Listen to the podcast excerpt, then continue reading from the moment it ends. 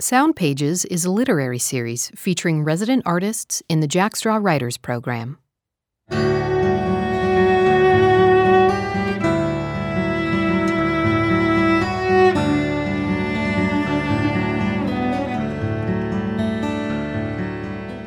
Show me a war you believe just. I'll show you the signatures of good men on both sides who declared for the sake of peace, we must tear out the tender throats of children. This program features the work of 2019 writer Michael Schmeltzer. In the first half, you'll hear his conversation with curator Kathleen Flanagan, recorded in the Jack Straw studio. So, tell me a little bit about your Jack Straw project and how you came to it. So, it's a very heavy project in a lot of ways. Um, the political climate as of late has been amplified in many ways, and seeing how people are reacting to it and really witnessing what it's doing to our kids and how they are responding to it uh, gave me a lot of concerns. And there's that famous quote now that's they're good people on both sides. and I, one, have a problem with that, but I see the flip side where I think there are bad people on both sides. And so that led me to explore what happens when the good side crosses a line into doing something that makes them no longer who they thought they were. So I've been looking at my own history as a Japanese person, as a biracial person who has these two heritages and these two sides that fought each other during World War II, and really trying to reconcile that with my own identity and reconcile that, yes, Japan does not come across as the hero in this story. And America does, but at the same time, the American soldiers did some atrocious things. And the Japanese people who were living in America at that time paid the price as well. So I'm really trying to figure out where we can go as a group and where can we go to further this narrative, not just of war and hate, but how do we move past that and how do we reconcile our past and become something greater together? And how do we do that? I, Please tell me. I keep coming up to that wall, and the thing that I find most helpful is to never lose sight of not only your friends, but the people who you don't consider friends, and just emphasizing that they need to be treated as empathetically and as lovingly as possible. Because the minute we are able to dehumanize them, we lose something in ourselves that is vital. And so you can stand up for what is right and you can fight for justice and equality and all these things that are very much needed. But if you do that at the cost of your own humanity, whatever you were fighting for is lost. Yeah, I think that's a wonderful point. I'm wondering too, though, how how do you begin to take a goal like that and start to put it into poems? How does that? What do those poems look like? The first thing is just research and not just historical research and looking into my own cultural background, but really digging into my own personal life and seeing how I'm not just saying these things, but I'm living these values and really just enacting this tenderness and softness and compassion and love in a way that is affecting people. Um, the way it comes across in the poem is often a juxtaposition of these horrible things that people do to each other with tenderness and literal and metaphorical softness that you can find in daily interactions or the way dictators will have a pet that they absolutely love and adore and care for, and finding something that makes you pause for just a minute and realize that we are all humans and that maybe somewhere in that humanity we can save each other. How are you finding these? Uh, you say you're going into your personal history and then into your research. Are you finding some treasure troves of material?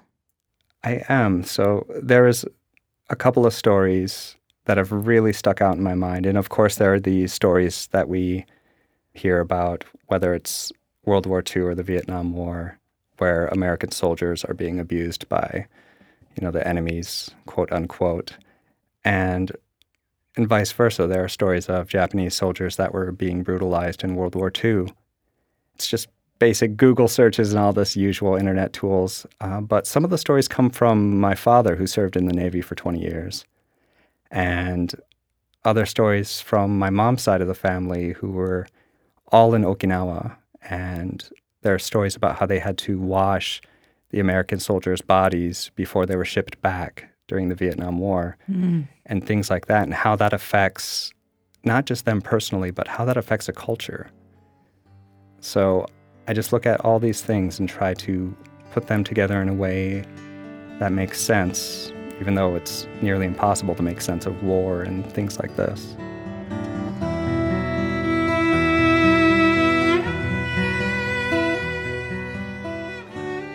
You describe yourself as the spider who speaks of softness, compassion, and gets devoured for it. And I'm wondering, it takes a lot of courage to write out of that sense of being devoured. And I'm wondering where you think that comes from and what do you keep coming back to to refresh that courage? Because it does seem that you really are doing difficult work. Primarily, I would say that ability to keep going back to that kind of sore spot or look at these atrocious things in history is because if I didn't, I feel like there would be some great missed humanity within myself. And these things can be so easily ignored, but the consequence of that is there are many people who will be harmed by that. And there are enough people that are looking at these things with intent to harm. Mm. And I want to make sure that there is another side to that where people are looking at these things with an intent to learn from history and to change and make things better. And I've said it before, it's so much about the children I see, about giving them something better in the future, and maybe even having a world or society that isn't bent on colonizing or dominating or hurting someone else that you deem as the enemy. Mm-hmm. And I would just love to be able to say that if there is anything in any decision or any action that you can take that further humanizes someone and shows empathy and compassion, I just can't see how that will have negative consequences in the future. Mm. Do you have a poem that you could share that sort of touches on that? Sure. Uh, this is one of my newest poems, and it's based on a story that my dad told while he was in the Navy about being, I believe, in the Philippines and seeing people essentially fishing for dogs so that they had something to eat. And I just, I have not been able to shake that uh, memory of him telling me that for a very long time, and it still kind of haunts me about how I eat now and how like people have such just ability to we can go to a restaurant just have a meal and order it and there are, are just people that are doing whatever they can to survive so i just just kind of thinking about all these things so they eat dog you know Yes, in the Great War, we massacred dogs. Afterward, we ate them roasted over fires. Wag your tongues all you want. We ate our enemies and their families too. We ate the bamboo forests, delicious as arrows of asparagus, the mountains with teeth like sticks of dynamite, the shrines and the names of all our dead digested in our stomachs. Limb by limb, the nations we swallowed. Judge us, you and your kin, who have never been this hungry. I heard the joke about the Asian restaurant serving canine, the one about naming their kids after the clang of utensils thrown down the stairs. It's only funny to Americans who haven't watched a starving father use a chunk of flesh to fish for dogs who were also starving. It's only funny if you don't come home empty handed, chewing your child's name like a piece of fat. Stab our meat with a fork. Call it hunting. Put our chopsticks in your hair and call it fashion. We welcome you into our homes. Opulent obeisance, we've cooked the most elaborate meal you can't pronounce. One you never had to call sweetly to come home. That chewing your child's name like fat. it's wonderful. Who do you see speaking in this poem? So, one of the responses I got to some of my work was to let some of the anger out a little bit about how society reacts to things or the racism that I've encountered and things like that. And there, it's an uncomfortable place for me in a lot of ways. Um, I think anger is so useful, but it's not a feeling that naturally comes to me.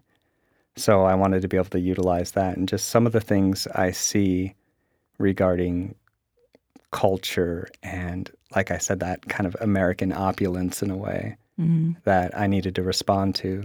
And I think having lived in different countries and having a wife that travels to different countries, I think it is so essential to see how other people are living sometimes in order for you to really take a step back and realize that there are so many wonderful things that we have that we just take advantage of or don't even think about. Mm-hmm. So, and all this combined with the stories my dad told about various countries too as he's traveled, it just is really sinks in, and I just need to say something about it.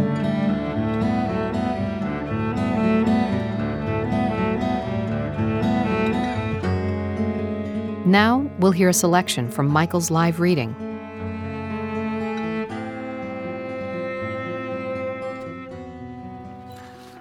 I'm going to start off by reading one of the poems from the anthology uh, today. And um, the only thing I really want to say about it is I kind of recycle a uh, Trump quote about very fine people on both sides, which I, I don't co sign that, but I do think there are very bad people on both sides, and that's kind of the angle that I take. Feathers where fangs should be. I know what I've done. Hammered out my fangs and replaced them with a celebration of feathers in order to tickle, not puncture. When threatened, every mouth should respond with flight or flight. Verily, I learned to love the rich taste of blood, but only my own. How I've healed is a mystery, sponge soft, a host as I am.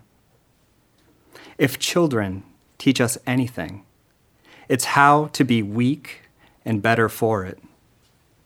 Don't believe me? Show me a war you believe just. I'll show you the signatures of good men on both sides who declared for the sake of peace we must tear out the tender throats of children.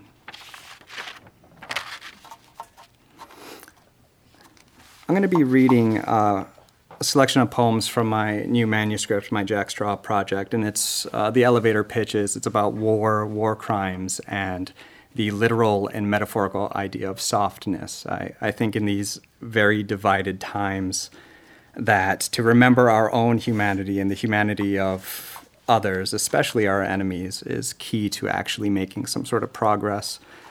And I keep trying to humanize myself and others as much as I can through my poetry. So, uh, this poem is called What You Do Not Shoot. A barefoot man with a crown of sweat, holding a bucket of well water, for instance. Or those who drop their rifle, then drop to their knees, as if in worship, upon seeing the face of their destroyer. And medics, too no matter how much blood stains their uniforms. But of course, they were all targets. their confusing insistence on vulnerability, a thing violence cannot tolerate. In school, we watched a video of an antelope bounding away in smaller and smaller leaps, the lion closing the distance between them, and then the whole class looked away but me. What colors I saw. There was a soldier in green who shot a young girl in the face right in front of her mother, and then the mother soon after. What he did not shoot was the dog, the one whose masters he had just killed, for he could not bear to stop the yellow wagging of its tail. Uh, this piece is the only one that I wrote, I think, before this program. And it's the title piece to my new uh, project. I think everything came to fruition upon this uh, poem. In the Great War, I become cake. Out of desperation, I believed in God exactly four times. And each desperation moves with me like a sentimentality, a piece of trash my daughter once held and hence I can't let go. May I speak of the beloved beetle I painted prismatic? It opened itself like a red gift and dazzled a message in multiple wings, but it never lifted. We can kill, especially with our clumsy love. Friends, how do we move with the grace of kind words? or like forgiveness we don't deserve but receive. My prayer is to be more ear and less tongue. The more I witness, the less I believe I'm built for this world. Growing up, I willed myself into a sword. Then, as I aged, a shield. I am old enough now not to need war. With each clang, I hear the heart quiet a little more. In the Great War, I become cake. I can't withstand anything, not even a little rain. I have one job. I feed the hungry and refuse to ask which side they slaughter for.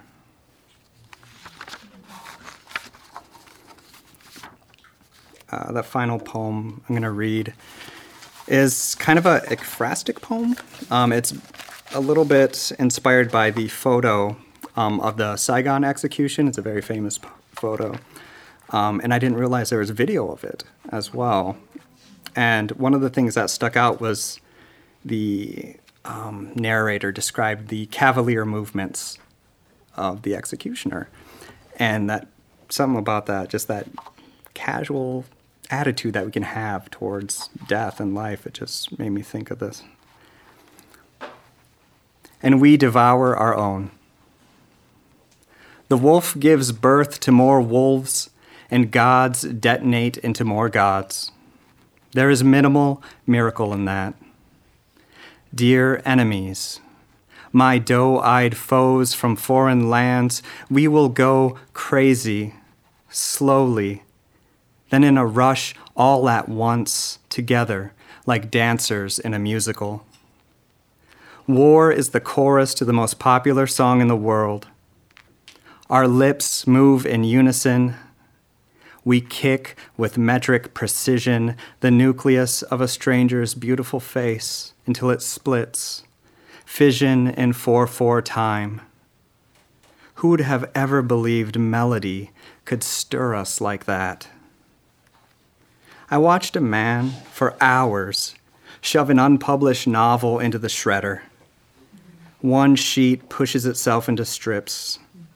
He dips his hands like a ladle into noodles, absurd in his eagerness, and this is how we die, thinking we created something better from ourselves when really we bear division and destruction.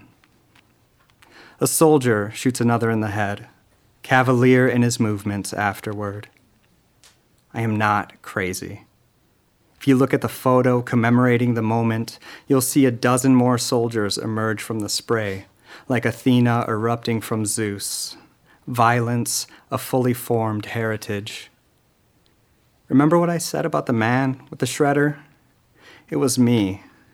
I ate strip after strip of paper, chewing and making faces like a camel. I watched myself in the mirror, and for a while I believed it wasn't me doing what I watched myself do.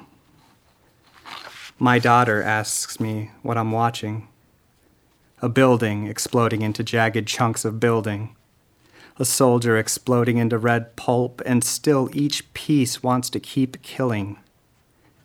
We are repeating the awful habit of cruelty. I am hostage to my sorrow. Lay down. Rest your head as if I were a pillow. Maybe after we sleep, we can gnash this wild world tender. My mother told me a story of a crane that hatched a wolf, a divine act, and the pup, in all its savage softness, without hesitation, ate the mother. It isn't too late. I promise, even that wolf can be tamed. Thank you.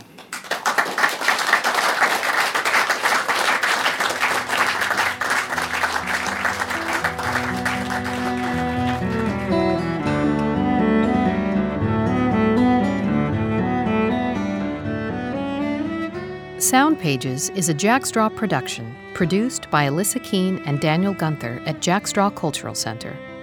Our recording engineers are Daniel Gunther, Joel Maddox, Tom Stiles, and Ayesha Ubiatilaka. Our theme music is by the Bird Tribe Orchestra, produced through the Jackstraw Artist Support Program. The 2019 curator of this program is Kathleen Flanagan, and the narrator for this podcast is Alyssa Keene. The Jackstraw Writers Program was inspired by an over the back fence conversation in 1996 between author Rebecca Brown and Jackstraw Executive Director Joan Rabinowitz. The program is made possible with support from the City of Seattle Office of Arts and Culture, 4Culture King County Lodging Tax Fund, the Washington State Arts Commission, the National Endowment for the Arts, Arts Fund, and individual contributors. Special thanks go to Larry Lawrence for transcribing our writers' interviews. All of the writers heard in this series are published in the Jackstraw Writers Anthology. You can subscribe to this and other Jackstraw podcasts through your favorite podcast app. To hear more episodes and learn about our other programs, visit us at jackstraw.org. Thank you for listening.